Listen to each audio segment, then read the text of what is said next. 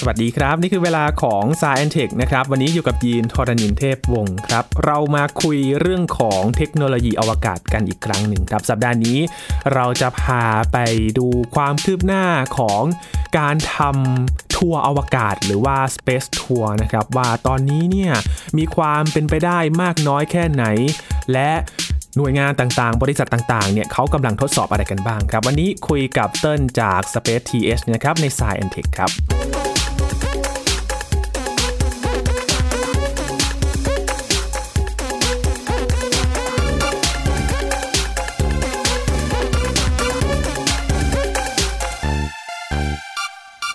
ถือเป็นความก้าวหน้าอีกขั้นหนึ่งครับของการพัฒนาเทคโนโลยีอวกาศนะครับ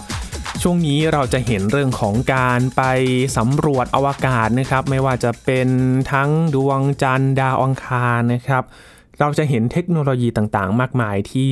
มีความก้าวหน้ามากขึ้น และอีกเรื่องหนึ่งครับที่น่าจะเป็นฝันของใครหลาย ๆ คนเหมือนกัน ก็คือการที่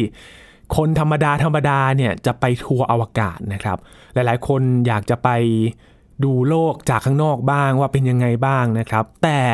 ความฝันนี้มันจะเป็นไปได้มากน้อยแค่ไหนและพัฒนาเทคโนโลยีไปถึงขั้นไหนกันแล้วนะครับ วันนี้คุยกับเติ้ลนัทนนท์ดวงสูงเนินจาก Space TH นะครับ วันนี้อยู่กับเราแล้วสวัสดีครับเติ้ลครับ สวัสดีครับ ครับเติ้ลพูดถึงเทคโนโลยีอวกาศ ก่อนอื่นเนี่ยย้อนไป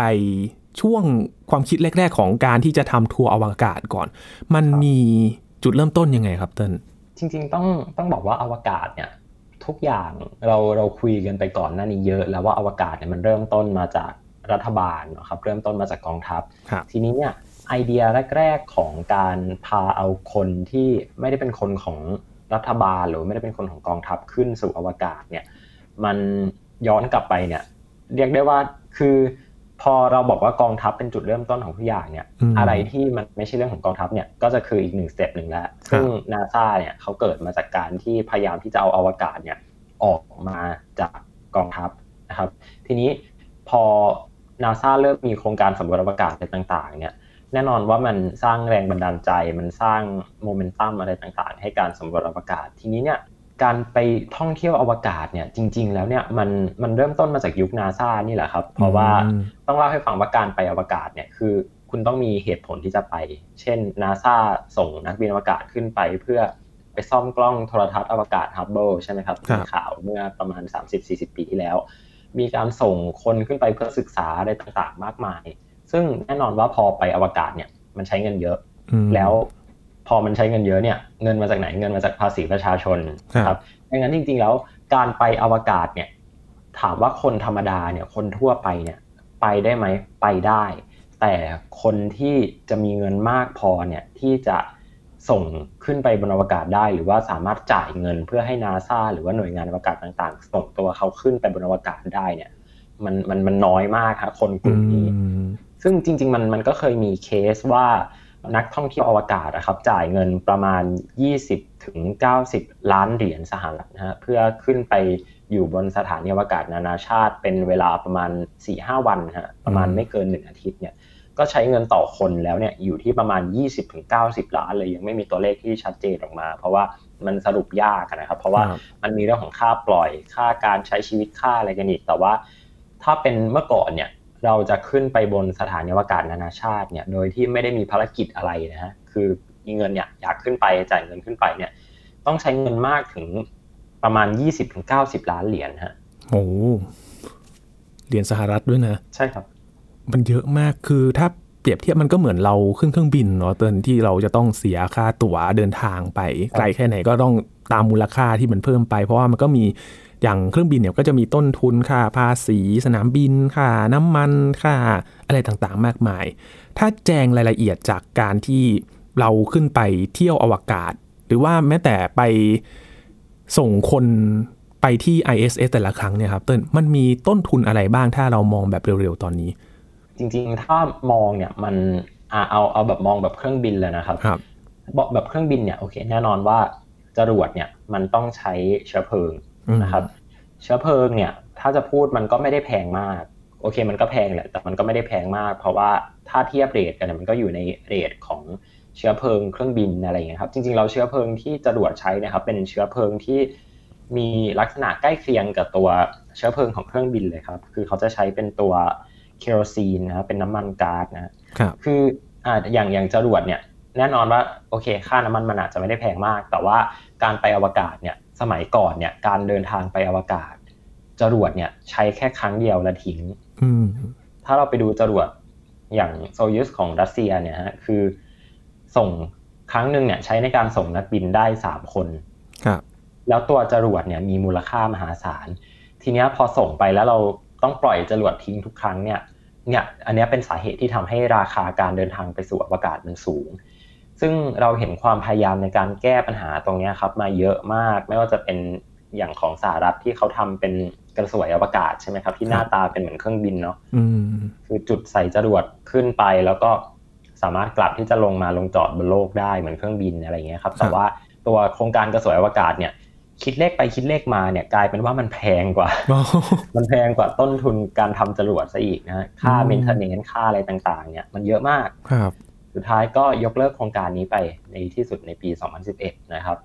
แล้วก็ก็มีพระเอกของเราเนี่ยครับที่มาช่วยไว้ก็คือ Elon Musk เนาะที่เขาทำจรวด Falcon 9ที่สามารถกลับลงมาลงจอดเองได้ พอจรวดมันสามารถกลับลงมาลงจอดเองได้เนี่ยcost เนี่ยมันเหลือแค่ค่า maintenance แล้วเหลือแค่ค่า maintenance กับค่าที่ใช้ในการเติมน้ำมันในแต่ละครั้ง SpaceX เขาก็เลยส่งจรวดได้ถูกกว่าเพื่อนนะครับ ทีนี้เนี่ย นอกจากค่าการส่งจรวดที่มันเป็นค่าใช้จ่ายก้อนใหญ่ที่สุดเลยเนี่ยอย่าลืมว่าการที่คนคนนึงจะขึ้นไปบนอวกาศได้เนี่ยมันก็ต้องมีการ training ใช่ไหมครับก็ต้องมีการทดสอบร่างกายอะไรต่างๆ กัน ต้องมีการไปเข้าค่ายแอสโตรนอตแคมปิ้งอะไรต่างๆ เนี่ยตัวเนี้ยถ้าตีมาเป็นค่าใช้จ่ายเนี่ย ถ้าเป็นเงินบาทเนี่ยก็หลายล้านบาทอยู่เหมือนกัน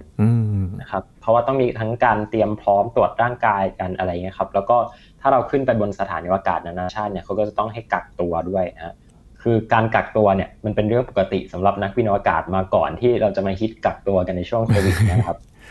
นะฮะก็มีค่าใช้จ่ายในการกักตัวการไปตรวจโรคการฉีดวัคซีนอะไรต่างๆเนี่ยฮะพวกนี้เป็น cost หมดเลยนะฮะ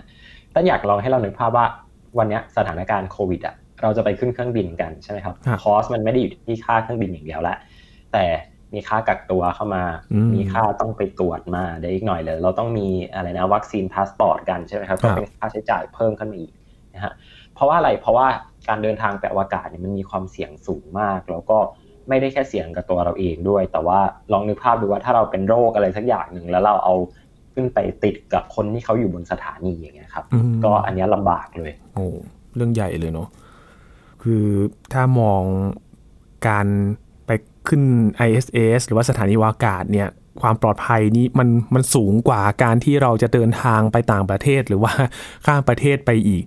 มีค่าใช้จ่ายนี้ save ขึ้นมา แล้วถ้าเป็นทัวร์อวกาศแบบนี้ ตรงนี้ก็ต้องบวกเข้าไปอีกด้วยไหมต้นถูกต้องครับ ISS เขาก็คงต้องคิดค่าค่าค่ากินค่าใช้ที่เราขึ้นไปอยู่กับเขาอะไรเงี้ยครับ ดังนั้นดังนั้นเรามาลองดูกันนะว่าวิธีแรกเนี่ยมันอาจจะไม่ work แล้วก็คือเราขึ้นไป ดูนักบินอวกาศเขาทำงานกันบนสถานีอวกาศนานาชาติเนี่ยอาจจะไม่ work แต่ว่าทีเนี้ยถ้าเกิดว่าพี่บอกว่า เอ้ย เต้นถ้าอย่างนั้นพี่อยากแค่ลองไปสัมผัสกับอวกาศดูอะเอออยากได้ขึ้นชื่อว่าเป็นนักบินอวกาศอะแต่ว่าไม่อยากไปรบกวน ISS เขาอะไม่อยากที่จะต้องไปยุ่งวุ่นวายอะไรกับโปรเซสของเขาอะแค่อยากขึ้นยานไปแล้วให้มันไปแตะขอบอวกาศอะแล้วกลับลงมาแล้วก็ได้ได้ชื่อว่าเนี่ยฉันไปอวกาศมาแล้วเนี่ย เป็นไปได้ไหม อันเนี้ยเริ่มเป็นไปได้แล้วในช่วงเวลาประมาณ 10 ปีที่ผ่านมาเนี่ยคือมันมี 3 บริษัทหลัก ๆ ครับพี่มันมีบริษัทที่ชื่อว่า Virgin Galactic เนาะที่เป็นข่าวกันแบบนี้นะแล้วก็มี SpaceX นี่แหละนะฮะ SpaceX ที่ทำตัวยานอวกาศทำจรวด Falcon 9 นี่แหละครับเขาก็มีมีการทัวร์อวกาศเหมือนกัน แล้วก็อีกหนึ่งบริษัทก็คือบริษัท Blue Origin เนี่ย New Shepard ของเจฟเบซอสนะครับเจ้าพ่ออเมซอนนะซึ่งสามบริษัทเนี้ยเป็นเพียงแค่ผู้ที่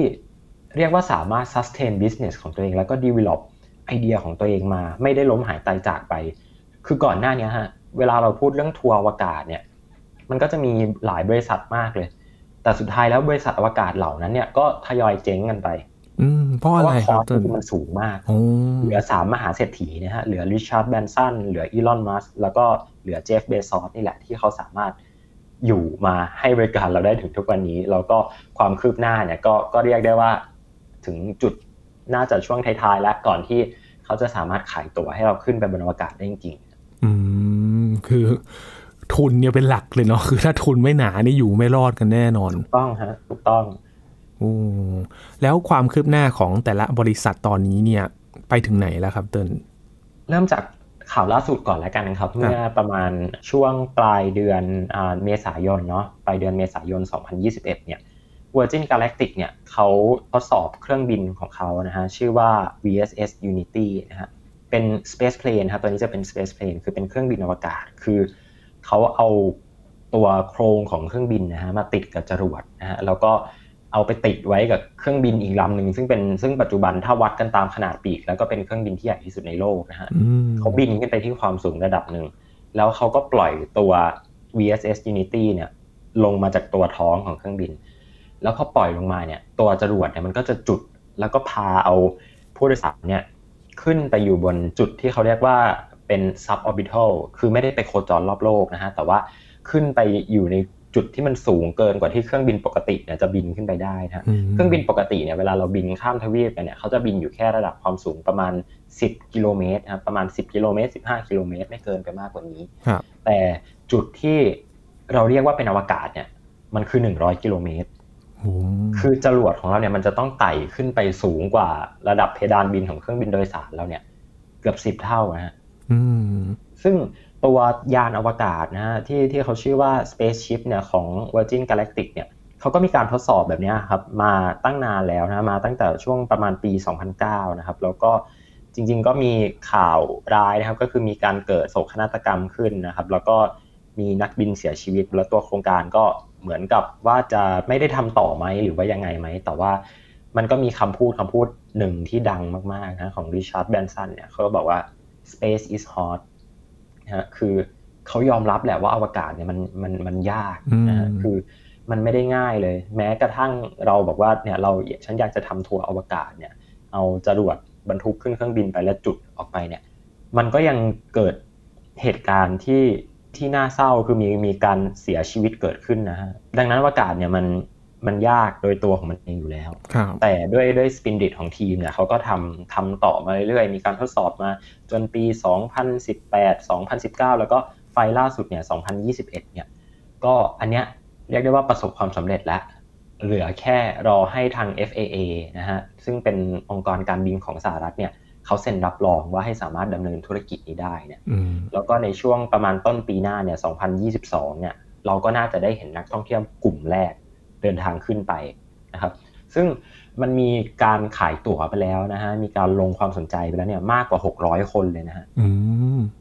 แล้วราคาตั๋วเขาเนี่ยไม่ได้ถูกๆนะฮะของ Virgin Galactic เองเนี่ยใบละสองแสนห้าหมื่นเหรียญนะฮะ ถ้าคิดเป็นเงินไทยก็ประมาณเกือบแปดล้านบาทนะ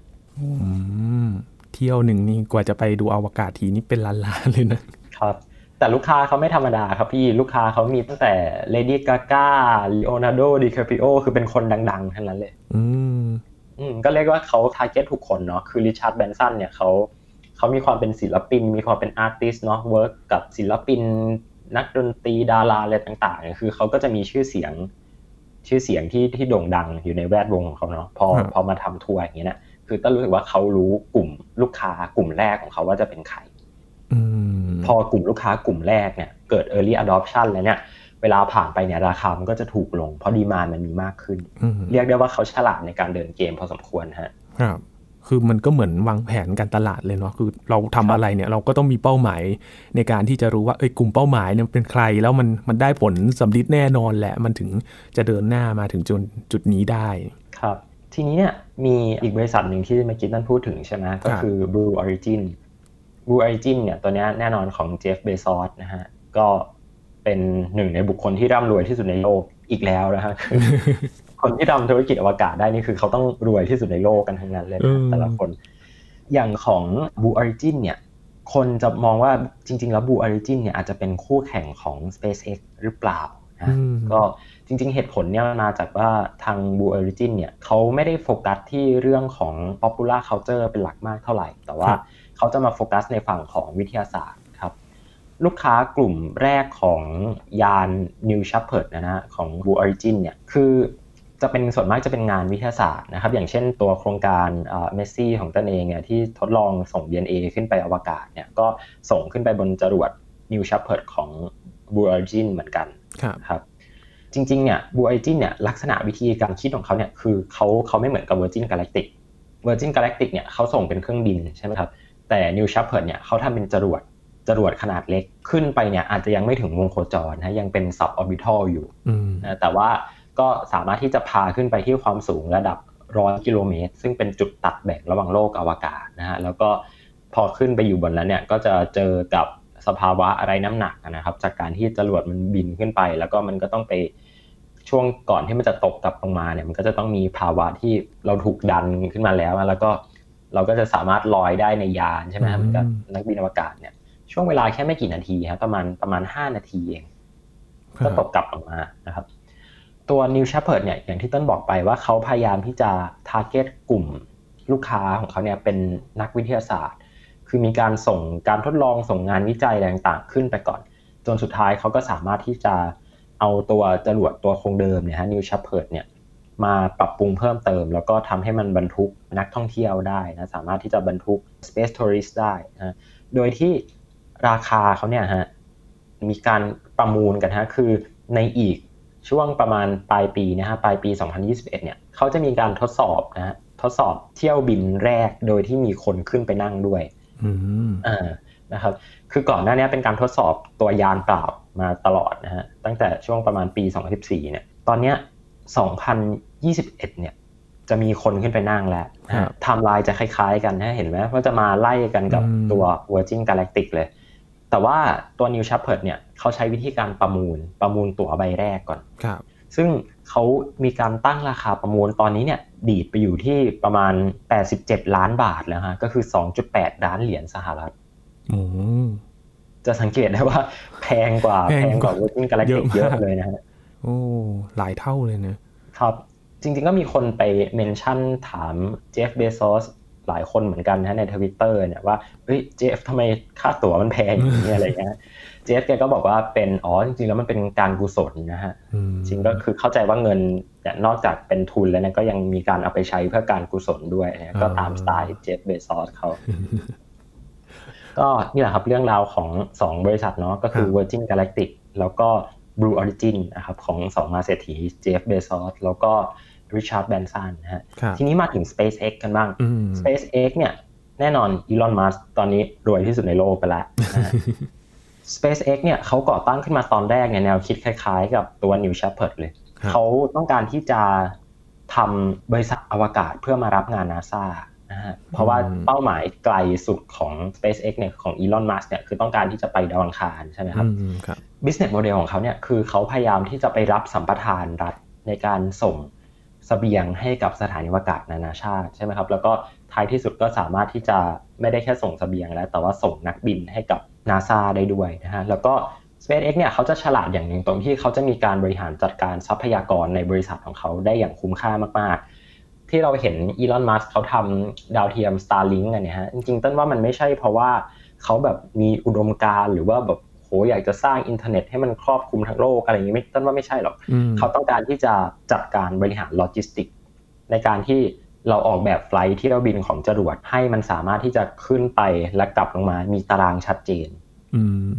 ให้ลองนึกภาพว่าเมื่อก่อนเนี่ยธุรกิจการบินเนี่ย จะบินจากที่หนึ่งไปอีกที่หนึ่งเนี่ยมันต้องเช่าเหมาลำใช่ไหมครับ มันไม่ได้มีเป็นตารางบินเหมือนกับสายการบินในยุคปัจจุบันทีนี้เนี่ย พี่ลองนึกภาพดูว่าถ้าการไปอวกาศเนี่ย หรือการส่งของหรือส่งมนุษย์ขึ้นไปบนสถานีอวกาศนานาชาติเนี่ย มันมีตารางที่ชัดเจน เราจะสามารถจัดการ demand กับ supply ได้อย่าง efficient มาก ๆ แล้วราคาเนี่ยมันจะ drop ลง เพราะเราสามารถคำนวณ demand supply ได้ ซึ่ง SpaceX เนี่ยในช่วงปลายปีนี้ครับเขาก็มีโครงการที่เป็น Space Tourist อีกหนึ่งโครงการนะฮะชื่อว่า Inspiration 4 Inspiration 4เนี่ยมันเป็นโครงการที่เขาเอาเอาเป็นนักสร้างแรงบันดาลใจจากแวดวงต่างๆนะฮะคือคล้ายๆกับโครงการวิ่งพิตูนบ้านเรา คือบริจาคเงินช่วยเหลือโรงพยาบาล แต่นี้เป็นของฝั่งอเมริกาเขาเขาก็ไปเอาแพทย์ที่ดูแลโรคมะเร็งในเด็กนะครับ ไปเอานักธุรกิจที่เป็นนักการกุศล ไปเอาศิลปินอะไรต่างๆ เนี่ยมารวมกันนะฮะสี่คน แล้วก็ส่งขึ้นไปเพื่อเป็นพลเรือนกลุ่มแรกที่เดินทางขึ้นไปบนอวกาศโดยที่เป็นพลเรือนทั้งหมดนะฮะแล้วก็ไปโคจรรอบโลกด้วย จะไม่เหมือนกับของ Virgin Galactic แล้วก็ New Shepard ที่แค่ขึ้นไปสัมผัสกับสภาวะอะไรน้ำหนักเฉยๆนะฮะก็ คือมีการเทียบราคาครับว่าน่าจะอยู่ที่ประมาณ55ล้านเหรียญต่อคนคิดเงินไทยนะฮะคิดเลขเร็วๆประมาณพันพันเจ็ดร้อยล้านเหรียญเอ้พันเจ็ดร้อยล้านบาท คนละพันเจ็ดร้อยล้านบาทนะฮะโอ้โหราคาแพงมาก คือแพงที่สุดแล้วคือที่ต้นเล่ามาเนี่ยเหมือนไล่ราคาจากแพงน้อยกับแพงที่สุดนะว่าอย่าง ทีนี้ทีนี้ต้นมีต้นมีเซอร์ไพรส์ให้ครับพี่ยินต้นมีเซอร์ไพรส์ราคาที่คิดว่าเราน่าจะ ถ้าถ้าเก็บเงินกันหน่อยเนี่ย อาจจะสามารถไปได้นะคือมันจะมีเที่ยวบินฮะที่เขาเรียกว่าเป็น zero G flight นะฮะคือมันจะเป็นเครื่องบินครับ บินขึ้นไปนะเป็นเครื่องบินโดยสารแบบที่เรานั่งกันบนโลกนะแต่เขาจะบินขึ้นไปเนี่ย แล้วเขาจะบินเป็นลักษณะที่เรียกว่าเหมือนเหมือนกับเป็นพาราโบลาครับคือบินขึ้นไปแล้วก็ทิ้งดิ่งลงมา แล้วก็บินกลับขึ้นไปใหม่อะไรเงี้ยฮะซึ่งความสูงเนี่ยมันก็คือความสูงระดับเพดานบินที่เราบินกันบนโลกนี่แหละอาจจะไม่ได้ไปแตะขอบอวกาศ แต่การบินแบบเนี้ยมันจะทำให้เราได้สัมผัสกับสภาวะไร้น้ำหนักแบบเดียวกับที่นักบินอวกาศเขาสัมผัสบนอวกาศจริงๆครับคือเราจะสามารถลอยได้ล่องลอยได้ สามารถที่จะอะไรอะ วิ่งไปมาแล้วก็แบบหมุนอะไรคือไม่รู้ทิศรู้ทางฮะเป็นเวลาประมาณ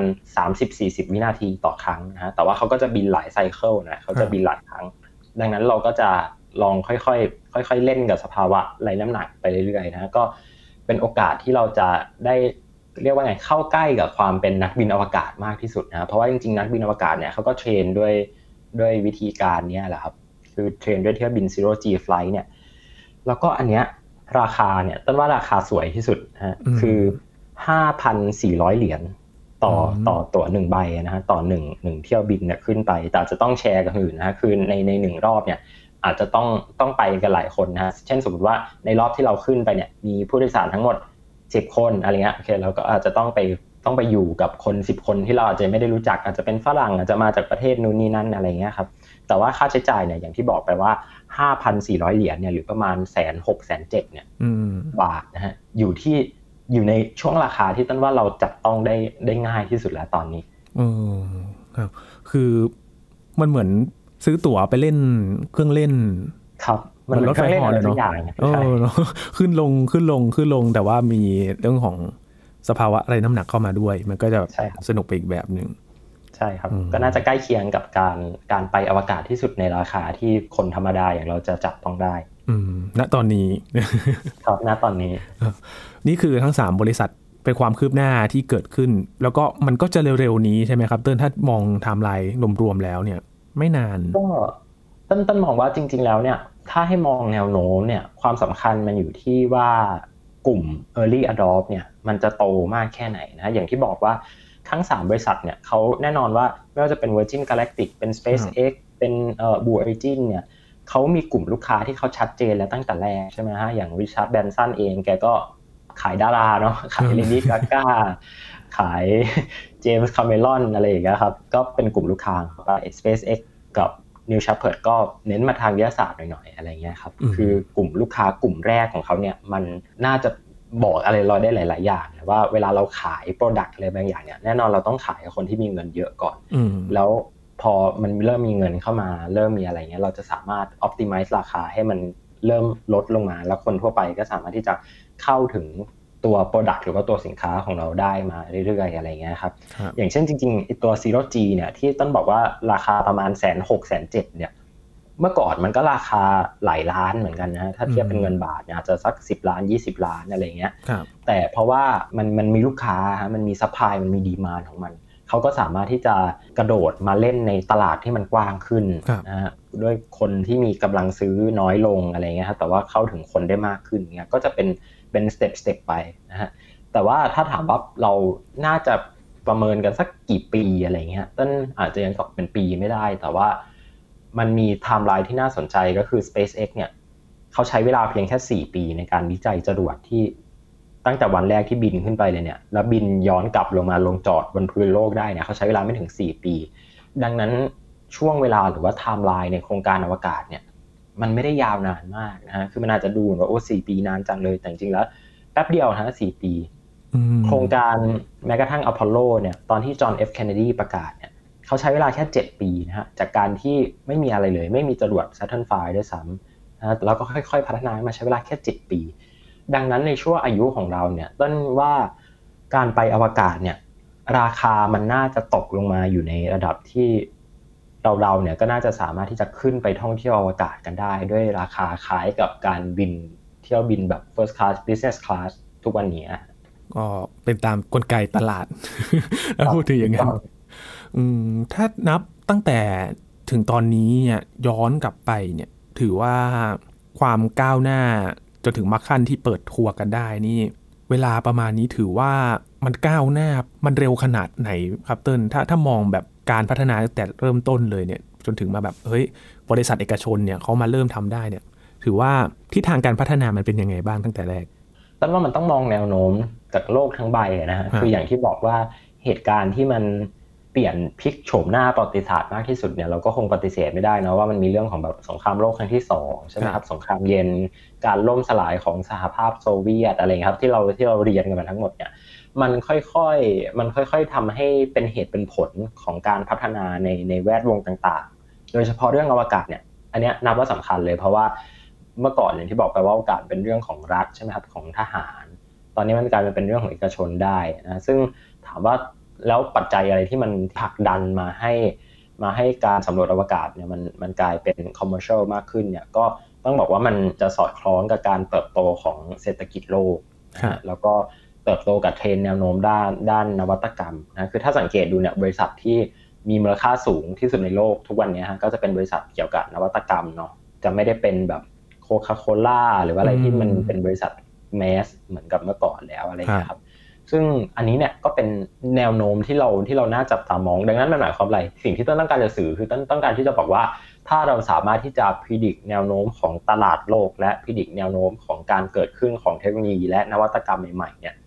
เราจะเห็นภาพของการสำรวจอวกาศชัดเจนมากขึ้น อือย่างถ้าให้ต้นพิจิตรแบบเร็วๆเลยเนี่ยต้นว่าสิ่งที่จะมาแรงมากๆในในช่วงประมาณ 10 ปี 20 ปีนี้คือเรื่องของ synthetic biology หรือว่าชีววิทยาสังเคราะห์ นะครับ เราเจอเหตุการณ์ที่กระหน่ำโลกขย่าวโลกก็คือเหตุการณ์โควิด แล้วโควิดเนี่ยทำให้ทุกคนต้องเรียนวิชา synthetic biology หรือว่าชีววิทยาสังเคราะห์โดยบังเอิญ แค่เราคุยกันว่าวัคซีนยี่ห้อไหนดีเนี่ยเรากำลังพูดถึงเรื่องของของวัคซีนแบบ mRNA อะไรเงี้ยกันนะครับ หรือแม้กระทั่งเราคุยกันเรื่องของการไปตรวจโควิดเนาะว่ามีการตรวจแบบ rapid test มีการตรวจแบบ swab มีการต้องไปใช้เครื่อง CPR อะไรเงี้ย อันเนี้ยคือเราถูกบังคับให้เรียน synthetic biology โดยบังเอิญแล้วแน่นอนว่าบริษัทเนี่ยไม่ว่าจะเป็นบริษัทที่เขาผลิตวัคซีนหรือบริษัทที่เขาทำเรื่อง biology เนี่ย ตอนนี้เนี่ยคุณขึ้นพุ่งแน่นอน เพราะว่าเราเราได้เห็นกันแล้วว่ามันสำคัญยังไง แล้วก็ทีเนี้ย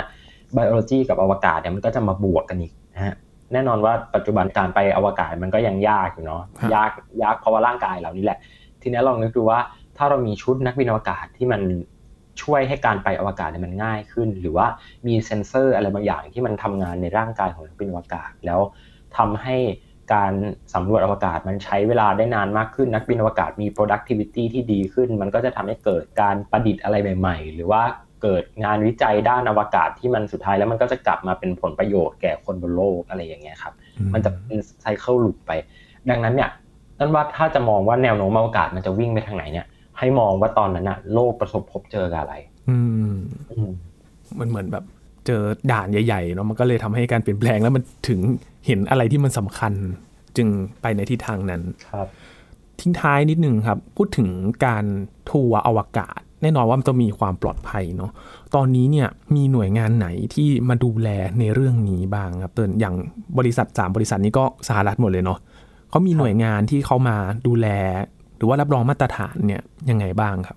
ก็แน่นอนครับเมื่อกี้ที่ต้นที่ต้นพูดไปเนาะว่าต้องมีการผ่านใบรับรองจาก FAA นะฮะซึ่งก็เป็นหน่วยงานด้านการบินของสหรัฐเนี่ยแล้วก็อย่างที่บอกไปว่านาซาเองเนี่ยก็คงต้องเข้ามาดูแลด้วยนะฮะแล้วก็ จริงๆเนี่ยเรื่องของการออกสติฟิเคตหรือว่าการออกความปลอดภัยเนี่ยก็แน่นอนว่ามันมันต้องมีอยู่แล้วนะอย่างหลักๆ ก็อย่างที่บอกไปว่านาซาแล้วก็ FAA เนาะในการที่จะมาออกกฎอะไรต่างๆ แต่ว่าที่น่าสนใจอย่างหนึ่งเนี่ยต้องรู้สึกว่าอีกหนึ่งสิ่งที่น่าพูดถึงเนี่ยก็คือเรื่องของประกันเพราะว่าจริงๆ คือถ้าเราไปศึกษาโลกของประกันเนี่ยเราจะพบว่าประกันเนี่ยมันมีทุกอย่างเลยนะตั้งแต่ประกันการก่อการร้ายประกันวินาศภัย ประกันอุบัติเหตุ ประกันสุขภาพ ประกันของหายอะไรอย่างเงี้ยฮะประกันโทรศัพท์จอแตกก็มีนะคือคือต้องรู้สึกว่าถ้าการสำรวจอวกาศเนี่ยหรือว่าการไปท่องเที่ยวอากาศหรือว่า space tourism เนี่ยมันมันมาแรงมากเนี่ยมันก็มันก็คงต้องมีธุรกิจประกันที่เป็นประกันสำหรับการไปท่องเที่ยวอวกาศ ซึ่งจริงๆวันนี้มันก็มีแล้วนะแต่ว่ารูปแบบอาจจะยังมันยังไปข้องเกี่ยวกับเรื่องของประกันสุขภาพกับประกันแบบการบินอวกาศในลักษณะที่ เป็นเชิงการสำรวจหรือเป็นเชิงรัฐบาลอะไรเงี้ยอยู่นะคือมันยังพ่วงกันอยู่ แต่ถ้าเป็นแบบเพอร์ซันอลจริง ๆ เลยเนี่ย อันเนี้ยอาจจะยังไม่มีนะแล้วซึ่งซึ่งต้นว่ามันก็น่าจะมีมาในสองสามปีนี้แน่นี่แหละฮะเมื่อคนมันไปอวกาศกันมากขึ้น แล้วก็แน่นอนว่าทุกครั้งเนี่ยคือมันก็มีปัญหาใหญ่ตั้งแต่อาจจะเกิดอุบัติเหตุที่รุนแรงอาจจะถึงขั้นถึงชีวิตอะไรเงี้ยหรือว่าอาจจะเป็นเรื่องเล็ก ๆ อย่างแบบโอกลับมาแล้วแบบ เป็น space sickness อะไรเงี้ยคือกลับมาเร่งเวียนหัวไม่หายต้องนอนโรงพยาบาลสามวันอะไรเงี้ยก็เป็นอีกหนึ่งมุมที่น่าสนใจเหมือนกันสำหรับธุรกิจประกันอ๋อนี่ก็เผื่อใครทำธุรกิจแล้วหาช่องได้นะครับ ก็ลองดูว่าถ้าทัวร์อากาศเนี่ยมีความต้องการมากขึ้นเนาะมันก็ต้องมีอะไรมาเหมือนเหมือนโควิดเนาะก็มีประกันโควิดประกันวัคซีนอะไรตามมาแบบนี้นี่คือทิศทางของทัวร์อวกาศที่จะเกิดขึ้นใน ไม่นานนี้นะครับ เพราะว่าเราเห็นภาพชัดเจนแล้วแหละว่า มันมีการทดสอบอะไรมากมายแล้วแล้วก็มีราคาให้เห็นแบบชัดเจนมากว่าจับต้องได้มากน้อยแค่ไหนนะครับ รอดูกันว่าถ้าความต้องการมากขึ้นแล้วคนเนี้ยอยากไปทัวร์อวกาศมากขึ้นเนี่ยคงมีการเปิดตลาด เพิ่มเติมกันแน่นอนนะครับ วันนี้ขอบคุณเติ้ลมาก ๆ เลยนะครับครับนี่คือ Science Tech นะครับ คุณผู้ฟังติดตามรายการก็ได้ที่ www.thaipbspodcast.com ครับรวมถึงพอดแคสต์ช่องทางต่างๆ ที่คุณกำลังรับฟังอยู่นะครับ ค้นหาคำว่า Science Tech ฟังเรื่องวิทยาศาสตร์เทคโนโลยี และนวัตกรรมกับเราได้ทุกที่ทุกเวลาเลยครับ ช่วงนี้ยีนทรณินเทพวงศ์พร้อมกับน้องเติ้ลนัทนนท์ดวงสูงเนินลาไปก่อนนะครับ สวัสดีครับ